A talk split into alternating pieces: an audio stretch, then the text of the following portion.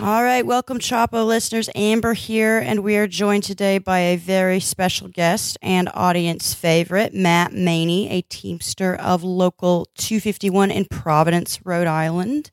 So, uh, welcome back, Matt. Thank you for coming again. Um, so, the elections are coming up, the Teamster elections. Uh, we're going to talk a lot about that, but you're a huge audience favorite. So, um, people have spoken and they'd love to hear about your experience in your local, um, how you became a Teamster, what uh, your workplace experience was like, and how it's changed and what it's been like organizing in your local. So I started out in the Teamsters in 1993. Uh, I was all over the place until I made the seniority list at UPS. Uh, from there, I got introduced to socialist politics. Uh, which brought me into union activity through the ISO at the time. Uh, and from there, myself and Mr. Taibi, uh, we engaged in union activity, ran for steward, became steward of my shift, organized companies, uh, got involved with organizing, started salting companies. That's where you go in with the intent uh, to apply for a non union job with the intent to organize them. I did a few of those. I've been on picket lines, I've been arrested and it just went from there on and on and on and on. And eventually became a union rep, uh, elected by the rank and file in 2013, took office in 2014, and been here ever since. Um, and it's been a long journey, but it's been a great journey where uh, we've had a lot of ups and downs, but we're we're uh, we're happy now. Our our slate Teamsters United with Matthew Taibi's on is about uh, ballots are out in the mail now, and he's about to get he's about to be elected as vice president uh, of the international uh, for the East, and from there, uh, our our saga continues. Uh, yeah. Developing rank and, rank and file power, building socialist agenda, uh, building rank and file committees that build uh, real true union, true union activity that bring rank and filers and empower them because that's the base of our union. That is our engine. That's what makes us float. That's what makes this boat work and uh, taking our fight all the way to the street if need be. Our big campaign coming up is UPS. Their contract's about to spot, expire, and we'll we'll embark on that after this election, and we're going to get ready to rumble. Awesome. So uh, I assume that when you started your local, it wasn't uh, easy getting everyone on board with the rank and file movement. I'm guessing that was a little bit of an uphill battle. Do you want to talk a little bit about that? Sure. So for many years, it was myself, Mr. Taibi, and another gentleman named Jimmy York, uh, James uh, Jim Jim Jacobs, uh, who's now retired. But for many many years, it was just us outside selling socialist worker at union meetings, uh, trying to attend those meetings and and basically network rank and file members who would want to get involved in our politics. And uh, for many many years, we were the outcast. Many many years, nobody really wanted us around. They would kind of red bash us, but we we hung tough and stick to it through TDU, which was a big part of that, what gave us a voice and educated us and got us down the right road to becoming union officials. Yeah, I think a lot of people sort of start out salting with this idea that they're going to like, they're like, well, I know how this stuff works and all I have to do is tell everyone. And they'll be like, yeah, totally. and they'll jump in. right. So TDU, Teamsters for Democratic Union, we'll talk a little more about them later. They really gave you a, a leg up. Uh, how did you hook up with them?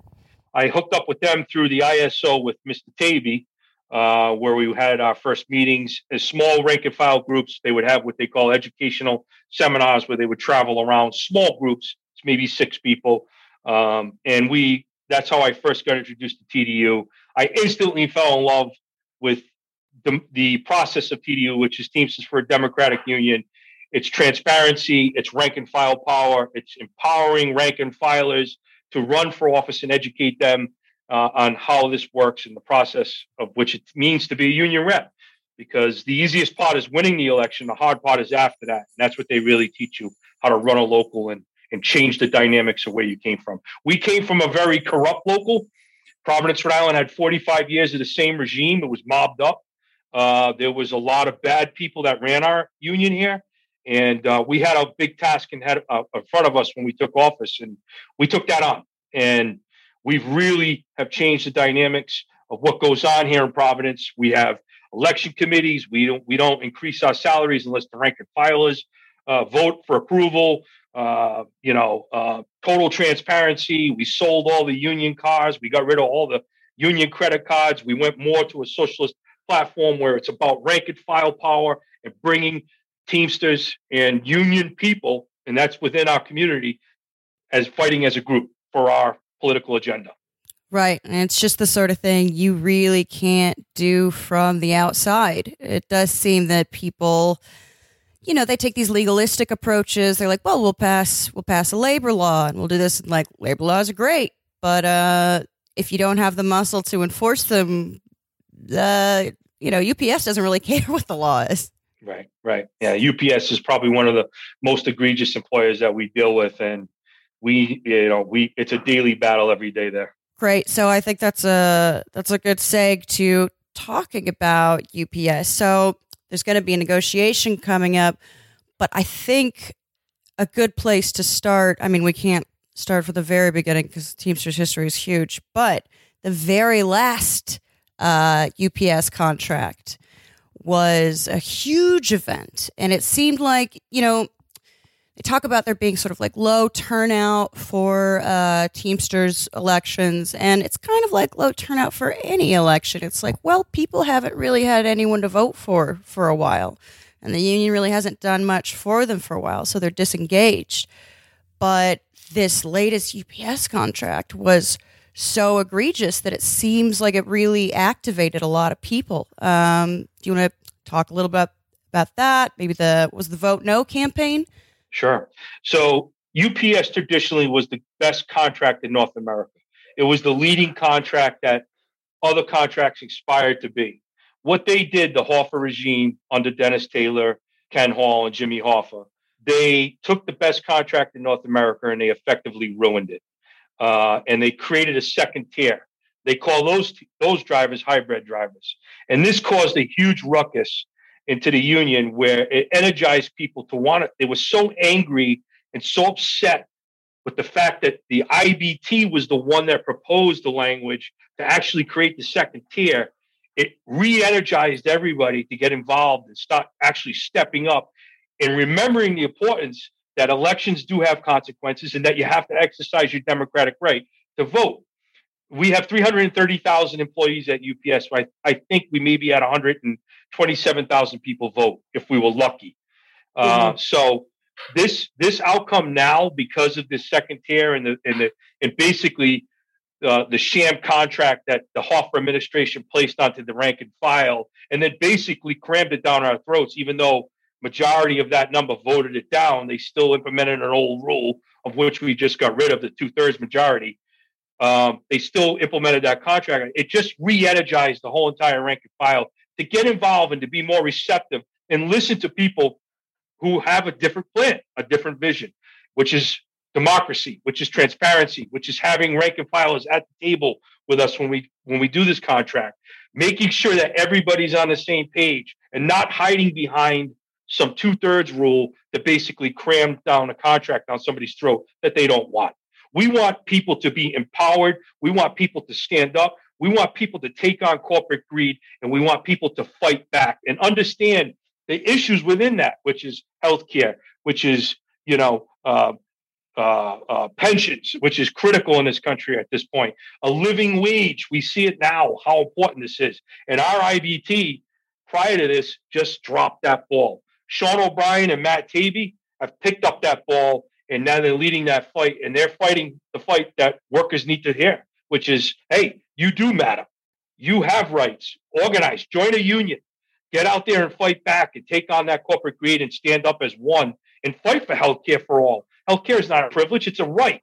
And these are the dialogue this is the type of dialogue that we're hearing more and more from our members which has empowered them and that empowers us and it keeps this whole fight going it's really solid and it's it's a wonderful thing to watch. I've been privileged to be part of it, and I, I'm blessed in that aspect. Right. It seems like, I mean, you know, my understanding from it, I had only read a little bit about it, but it, it seemed like everyone who voted, who was aware of this contract, voted no immediately. I mean, before, when it was just in talks, there was already like a vote no campaign. And so the majority won. They voted against it, and they, the, like IBT, found a loophole, like this weird little two thirds loophole. Like, well, not enough people voted for it to matter. It's like, of course, not enough people voted. You aren't telling people that there's a vote going on. Right, right, and it really angered people because it was a rule that was in place, for, I think, from 1932 into our bylaws. It had never really been executed, and it's just like small print bullshit. Right, exactly. You know, you, you bought it and didn't read it because you didn't see it. So, you know, it just enraged people. It empowered them to say, hey, that's it. I've had enough shit. I'm going to stand up and I'm doing something. And I want to hear about the other side. And that's what empowered people right. like us because we've always been out there broadcasting this, but now it's on more of a national level. And this is the first time in my lifetime, and I've been doing this 31 years, that people are very receptive to medicine for all a living wage, a real minimum wage of $22, $23 an hour in America, you know, uh, paid family medical leave, uh, paternity, maternity leave, same sex uh, rights for all on the job. I mean, these things are crucial and they, it, it just needs to happen. And now there's more people beating that drum because of what happened with that contract. And it just brings, opens dialogue to it all.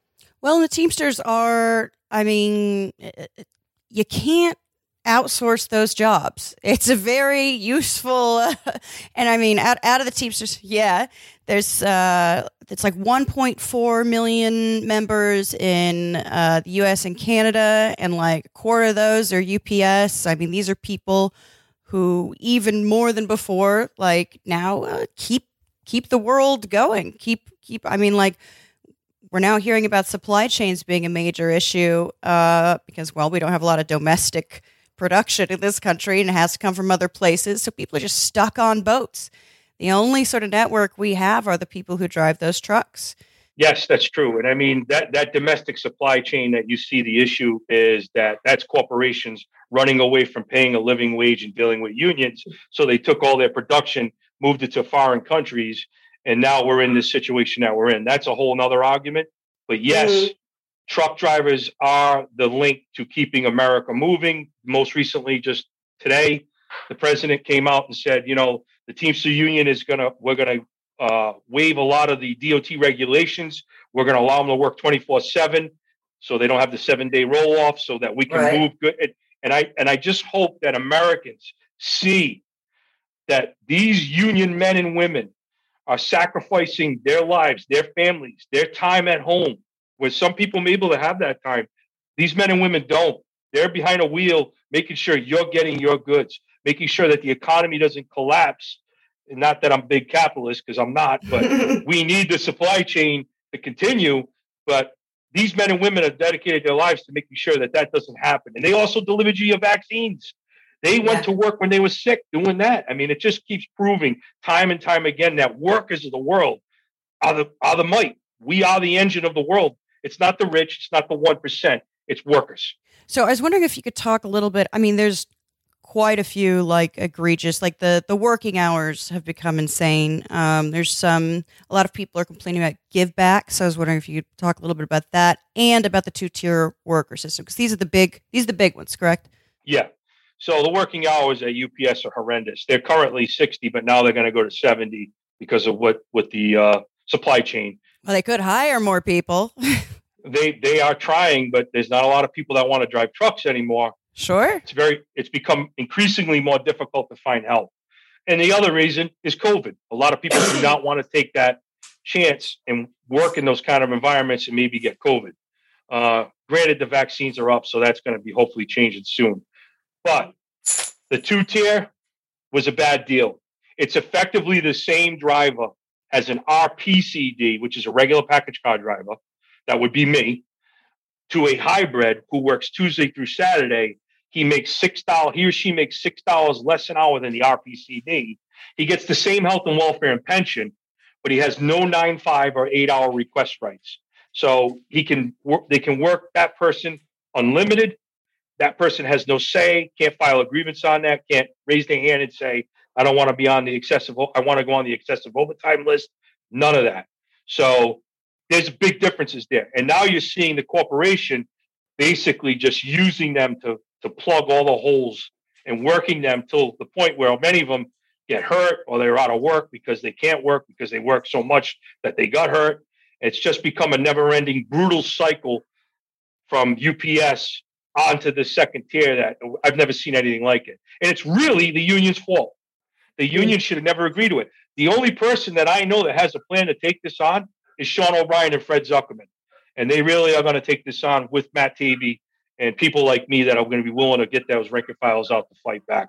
And that will happen next year. hmm Okay. So, another thing here that I just think is really strange that I had to bring up the surveillance and personal vehicle usage that is making its way into UPS jobs. It's like they're becoming like Uber drivers. Yes, terrible. So we saw it in some of our other supplements, mostly in the South, um, where they allowed dash cams effectively to go into the trucks and videotape the driver while driving. And then they put surveillance cameras in the back while the driver selects packages. This is a total violation of everything that a union member would ever vote for or believe in. This is a harassing tool. This is nothing more than to demoralize people, to push them to get more production out of them. It's just, it's like we're seeing things because their ultimate their ultimate goal is to basically have autonomous trucks. That's really what they want. They want the truck to be able to drive itself and then have a person deliver the packages. And at some point, they want a robot eventually. That's years down the road delivering the packages. Is that is that possible? That could happen. Yes, it's possible. We see more and more autonomous trucks developing. More and more states agreeing to it. More and more states giving dedicated lanes of travel for these trucks. Very, very nerve wracking because it seems like the technology is not there. is not safe. Yeah, and the only one that ever said take that on was Bernie Sanders, and he said tax the robots and uh, he was 100 and that will stop yeah, them from yeah. replacing our jobs yeah uh, um, so uh, let's talk a little bit about the election so uh, well last election we should point out was incredibly close uh, between the reform candidate it was like 49 to 51 basically which was this huge huge upset where the the tdu candidate um, against sort of the you know the the Hoffa regime. They came really really close. Um, so why? I mean, why do you think there was this huge uh, shift in uh, in? I mean, there wasn't a huge spike in in voting. I don't think. Uh, do you think people are just seeing which way the wind is blowing, or do you think they're just like finally getting fed up, or you know, what's it like on the ground in in your experience? I just think that you know, last time out, it was close. We pushed. We, you know, a lot of people say, oh, Canada was the big reason why. No, we lost because we didn't pick up enough votes in the United States domestically to overcome the 5,000 difference. Is that going to happen this time? I don't foresee that because we're going to end up getting most of the East, if not all of it. We're going to get all the central states.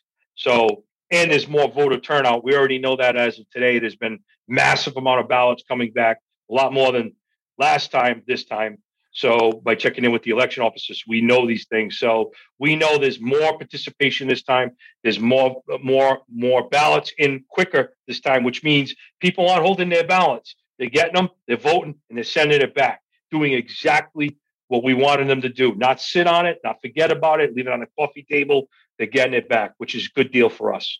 Right. It does seem like I don't I don't know anything about how the election process developed internally, but it's like a six week period, which does seem to be. I mean, when people are working 60 hours a week, it seems like something people like, oh, I'll do that later, and then they forget about it. Like, it doesn't seem like the ideal way to, um, you know, uh, solicit a high voter turnout. No, it's not. But I mean, it's a secret ballot. I mean, these these men and women are working 60, 70 hours a week, but that should tell you something that a lot of them are so angered by the way their union has accepted concessions, hasn't led that fight. The Teamsters are the leaders and taking on corporate America. We always have had that history of going to war and battling.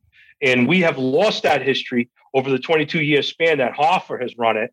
Uh, and we're fighting to get our existence back, which is to get back to that core union act, that Eugene Debs type of unionism, where we're fighting and we're empowering people and we're educating them about our politics. So we see that in this campaign with Teamsters United because people are so angered by what's happened. They want to they want their voice to be heard that they're not happy, and we're we're more willing to accommodate that. We want to fight and we want to do our jobs. We want to clean up this union and uh, and turn it back over to the rank and file. And we will leave this union better than we found it.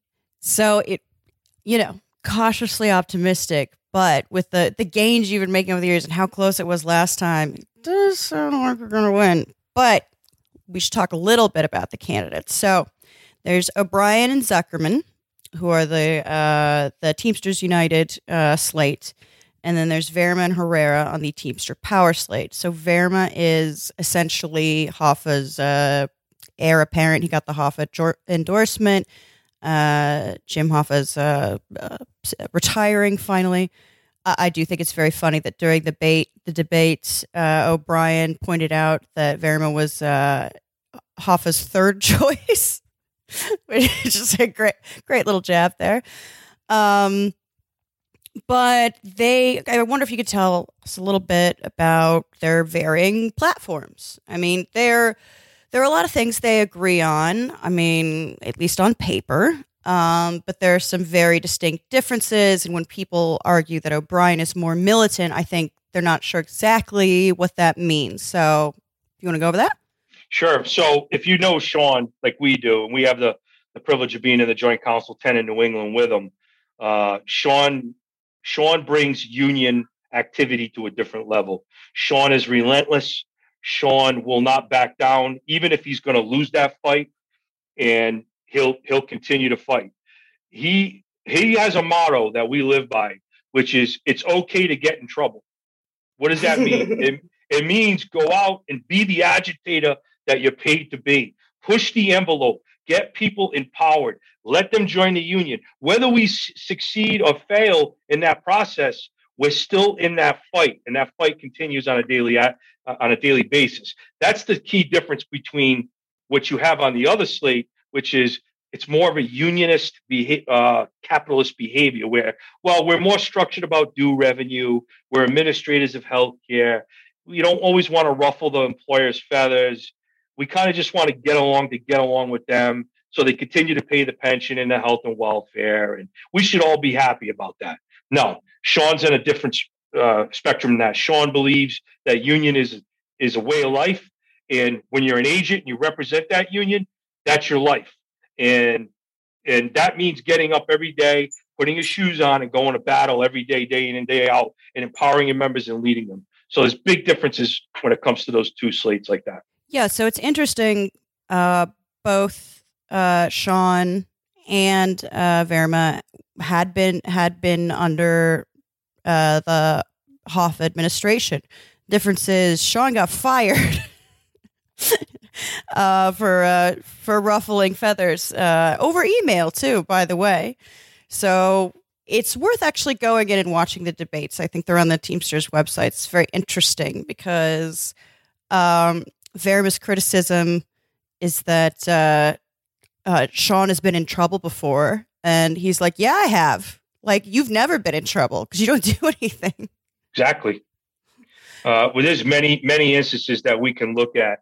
Uh, we currently have a 20, 22 week strike going on right now at Johnson Brothers Distributors in Rhode Island. They're a liquor distributor. We've reached out numerous times to the beverage division, who's currently run by the Hoffa regime, which is the next group of guys who are running right now with Herrera. Um, no, no help. Uh, mm-hmm. They don't. They don't understand networking and what it means to build a campaign, fight as a group, stick together, build a union from within out. They don't. They don't get that concept. Whereas Sean, uh, he does. He understands that completely. And yeah, he's been in trouble. He's had his. He's had his beefs. They they fired him from the uh, as the parcel guy when he was doing that contract. And he realized at the end of that last election, wait a minute, we got a problem in this union. We're divided. We need to work together, unify us, and then take on the company because we can't win divided. It doesn't work that way. There's a reason why we go by divided we beg. You know, united we bargain, divided we beg. And he he's a reason, you know, he's a leading example of how that works. Unified us in New England, unified everybody on the East, gets people behind him, and he wants to fight and lead the way. And that's that's what this team's the union needs. Right. So you talk about um, sort of the relationship between like the local and the national, and it's all over the place. I thought it was really interesting that um, in the last election, the only the, the people that really came out for Hoffa were not the people who had their contracts negotiated under the national. They were the people who had like you know decent or or maybe it wasn't decent, but their contracts were negotiated locally. And so they had the least contact with with Hoffa, but their uh, you know their officers uh, like were like to go out and vote for Hoffa.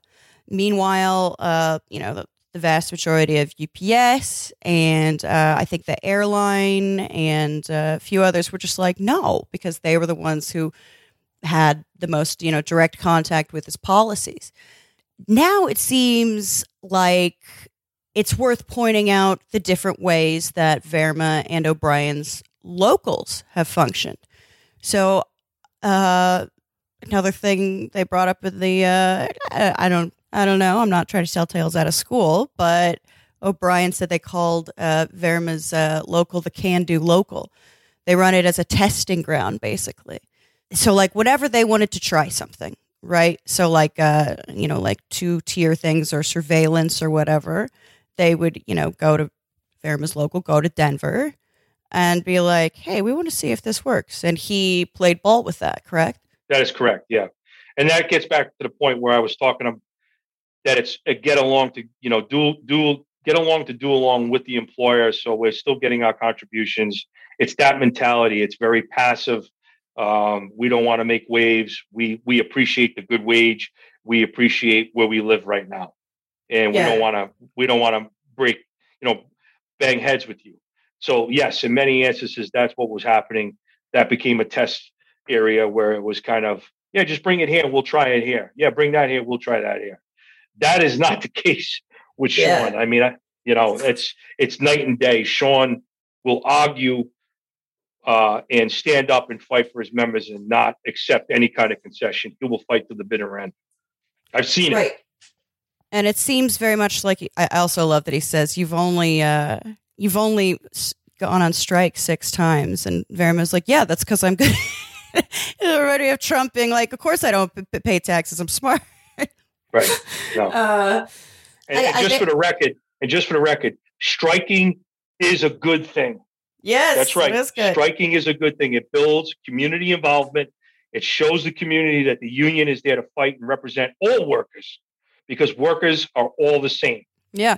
I mean, I think a good rule of thumb is if there's a decrease in strikes and a decrease in worker pay, working conditions, then striking more strikes is the way to go. You should see an increase in strikes. Now maybe you don't see strikes for a while when things are doing great, but if you look at the decline of uh, of the work uh, in in in you know UPS in particular, it's like, well, if you only went on strike six times, you're clearly not trying to do anything to prevent this. I mean, my principal office has been on strike more than that, and he's been in office less time.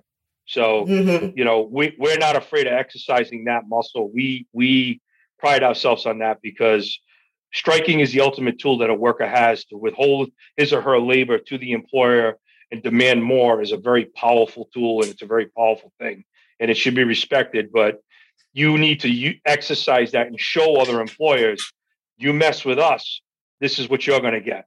So think twice. Yeah i mean at the very least the employers you know it should be a, a threat. They should know. It doesn't mean you have to go on strike all the time but they should know well if we do this they will stop working and we will not make profits Right. And don't you um, think that's don't you think that's a problem though when you're a union rep and you're running for general president of the greatest union in the world and you're talking about how little times you've been on strike?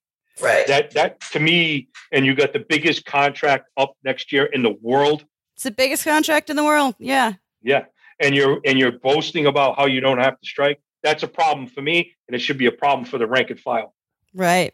Um, so an, another major difference between them, I noticed. So uh, when they talked about sort of, you know, increasing like the union power, Vairma has this like goal for like, you know, 10 to 15% increase of membership. He wants to join the AFL CIO, which O'Brien is like, I don't know, maybe like I'll we'll figure out whether it benefits us or not. And O'Brien focuses more on getting the house in order, like internally, like making it a union that people want to join rather than just expand membership into a meaningless union, which you see a lot with. I mean, like I, I'm technically a member of United Auto Workers as a uh, what I taught as an adjunct teacher, but it's like it's because they're really desperate and they have to bring in new people. I'm like, sure, I'll pay dues, you know, the healthcare and everything, but it's no replacement for solidifying, you know, a, a, a militant union.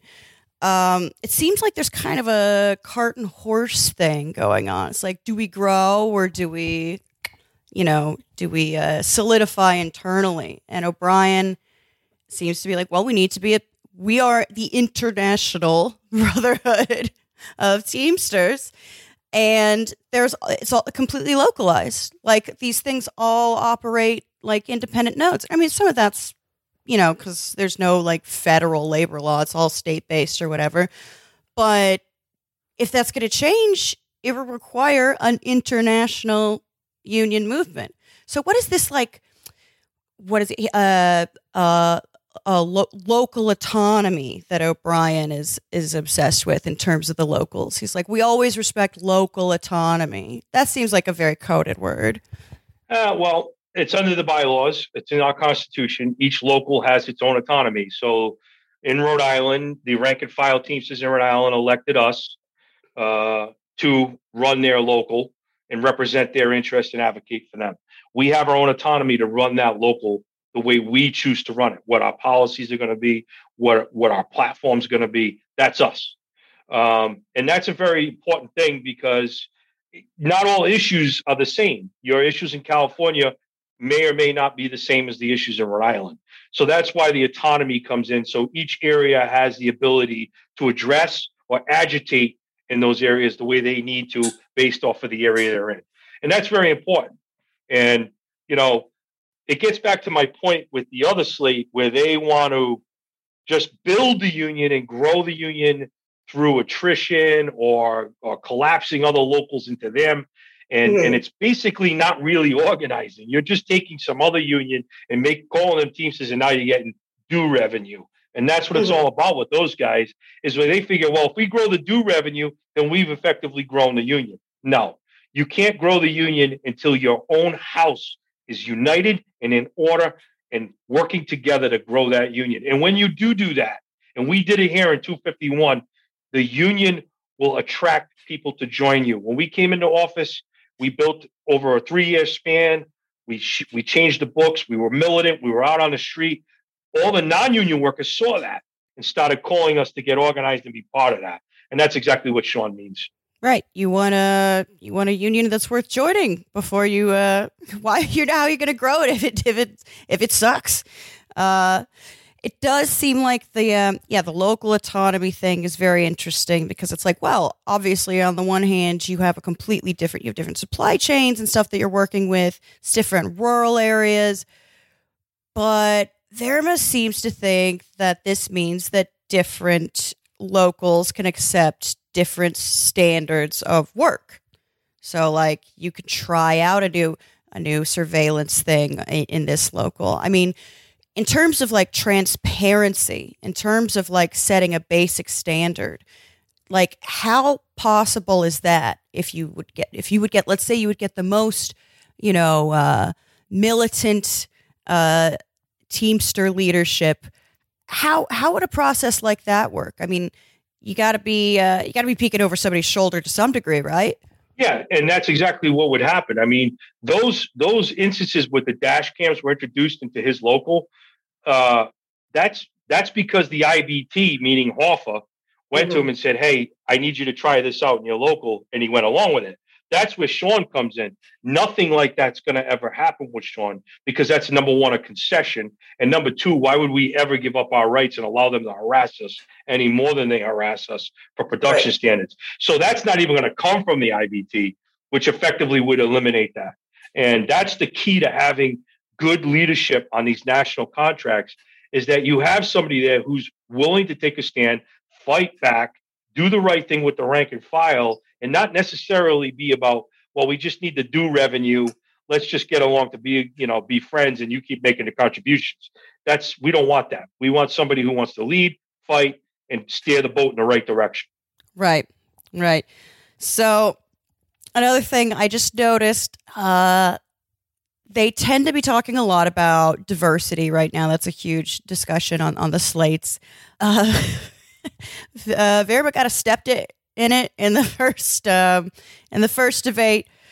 Yeah, uh, where he said, uh, "My the the people of color and the women on my slate are not tokens," which is like, whoa, nobody said they were. But also, he did. The, ins- the insinuation is that, well, if you're saying they're not, you are at the very least saying that, you know, the, the people of color and the women on O'Brien's slate are tokens, the implication being. So I was wondering if that does that have any sort of residence on the ground, or is that like, you know, do yes. people talk? Yeah, yeah. Yeah, that had a lot. And I'll tell you, um, I was happy that it rattled a lot of the rank and file because that just told me that they were in tune and they were listening, and that was that was good. Uh, a lot of people were very angered by that because obviously when he changed it around and said, well, he basically made it sound like that the women that we had were tokens on our slate, and it just it just made rank and filers very upset. Uh, this is a very diverse union. Uh, we yeah. have you know, we have gay caucus, we have a black caucus, a Latino caucus, just in my local. I mean, we have all these different caucuses and all welcome. We don't care about your sexual orientation. We don't care about any of that. We only care about workers' rights, workers' justice. You want to do that? Bring it here. Uh, and you can help. Everybody can bring something to the table. And it really showed that Vairma and Herrera don't really have a lot to bring to the table and not really in tune with their new membership, the Latinos that are, you know, joining this union rapidly, alarming huge numbers. Uh, blacks in our union, they don't really talk about the BLM movement within the Teamsters and how much we support that. So it really threw a shot, it shined a light on that. And you basically had what you had in the old days with the Teamsters white Irish men. And they kind of brought that whole era back to life, it seemed like, when he made those comments. And it just rubbed a lot of people the wrong way. Right. I could I could understand why. It's pretty weird. And also it just sort of betrays you know, like a cynicism about this sort of thing. Like, you know, the Hoffa sort of proteges are pretty savvy and if they want to, you know, join the AFL-CIO and, and these other groups, they know that they have to at least play some degree of lip service to kind of like liberal identity politics. But also, they clearly don't give a shit if they're talking about it in that way. Right. And some of my strongest union brothers and sisters, you know, they come from diverse backgrounds and they have everything to offer this great union. And, and let me tell you, we need more of them. We certainly, we, with this you especially the Teamsters, they need more, they need more Latinos, they need more blacks, they need uh, the gay population to get more involved. It's, it's, it's critical to our existence in the future to have these populations in this union and fighting with us and, and in leadership roles is ultimately what those we we established those caucuses in our in our local to find leaders because we want uh, we want Latinos, blacks, and and the gay population to be in leadership role at some point. We need that. I mean, we won't survive as a union if we don't have that. Right. So, um, I know uh, this is the endless thing that I'm sure you're sick of talking about. Everyone is obsessed with Amazon right now. Um, obviously, it's like a huge. I mean, it's a it's a huge workforce and it's an increasing workforce. There have been like failures to unionize. I think for just strategic reasons, like not not everything was in place yet. Valiant effort or whatever, but it seems like if they're just because of the way the supply chain works. Um, even though Amazon is is providing sort of a competitor uh, uh, to UPS, it seems like the people who would be in the best situation uh, in terms of like just being the largest logistics you know company maybe in the world uh, would be like Teamsters. Uh, like, what is the relationship? Is there like an antagonistic thing? Obviously, you know, I think everyone agrees on every side that Amazon needs to be organized, but obviously there are um, competing interests uh, here and there. I mean, what's your take on that? What do you think? Pe- I mean, I don't think anyone has any like immediate answers or whatever, and there's no like game plan. But well, I mean, first and foremost, any worker who joins any union, whether they're the Teamsters or UAW, IATA, you name it, that's their step in the right direction. Period. End of story. Do I believe the Teamsters can represent Amazon workers the best? Yes. And um, I believe that because that's a core industry of the Teamsters warehouse, logistical shipping. That's what we do. That's our forte. I mean, that's that's who we are. Um, with that being said, you're dealing with a corporation who is staunched anti-union, hates any kind of worker organization that develops to over, to fight back and have a voice. We saw that in Alabama. Uh, you're dealing with a corporation that makes billions of dollars. Uh, most recently, flying their CEO to space on a on a weekly basis, while we have people sleeping on the sh- yeah, while we have people sleeping on the street and can't get health care. I mean, this is what we're dealing with. And we're going to take a serious look at this with Sean and his plan. And it's going to involve legislative activity from the government to step in and do something. And that starts with us mobilizing our core as a union so they understand that elections have consequences. Don't go out and vote Donald Trump because he doesn't represent your interests. You need to vote for people who do, people who are going to make Amazon on the same playing field so that we can organize them and we can build that network against Amazon. And that will happen. I believe that will happen in my heart. Otherwise, all, all else is lost. But I truly believe, I mean, don't get me wrong, I'm not a big Joe Biden guy, but I am seeing the Marty Walsh who's showing up there now, and he's still got AOC trapping in there, and there's still some positive things happening there. And I like the direction that I'm seeing. And I believe between Sean's plan and some of those legislators, we're going to be able to get something done with Amazon. But it has to be done because Amazon is an egregious employer who does not play by the same rules as UPS or FedEx. And mm-hmm. they have third party contracting no health care, $12 an hour in our area. It's terrible. And it needs to be addressed soon. Yeah, they're logistical sweatshops. It's insane. It's like we've gone back a 100 years. And I think also people are broadly outraged about that too, which is a good sign. I mean, the fact that people are like, hey, you know, I'm getting a bladder infection because they won't let me pee. Like, it's really, it's really egregious. And I think, uh, I think people know that like this is not sustainable. Um, I think Amazon sure as hell knows it's not sustainable, which is why they're trying to like you know uh, you know plug up whatever uh, leaks they think they have when it's not uh, when it's actually just like a huge unhappy workforce.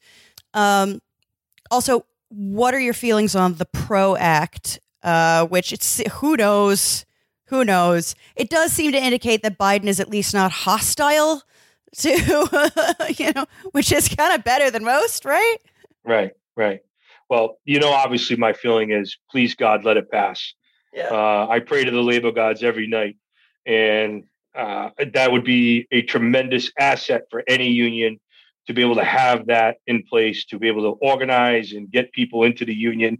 We might come out of that nine percent, eight percent threshold for we're you know unionized population to maybe a 40 50 60 percent um, do I believe it's going to pass? Absolutely not.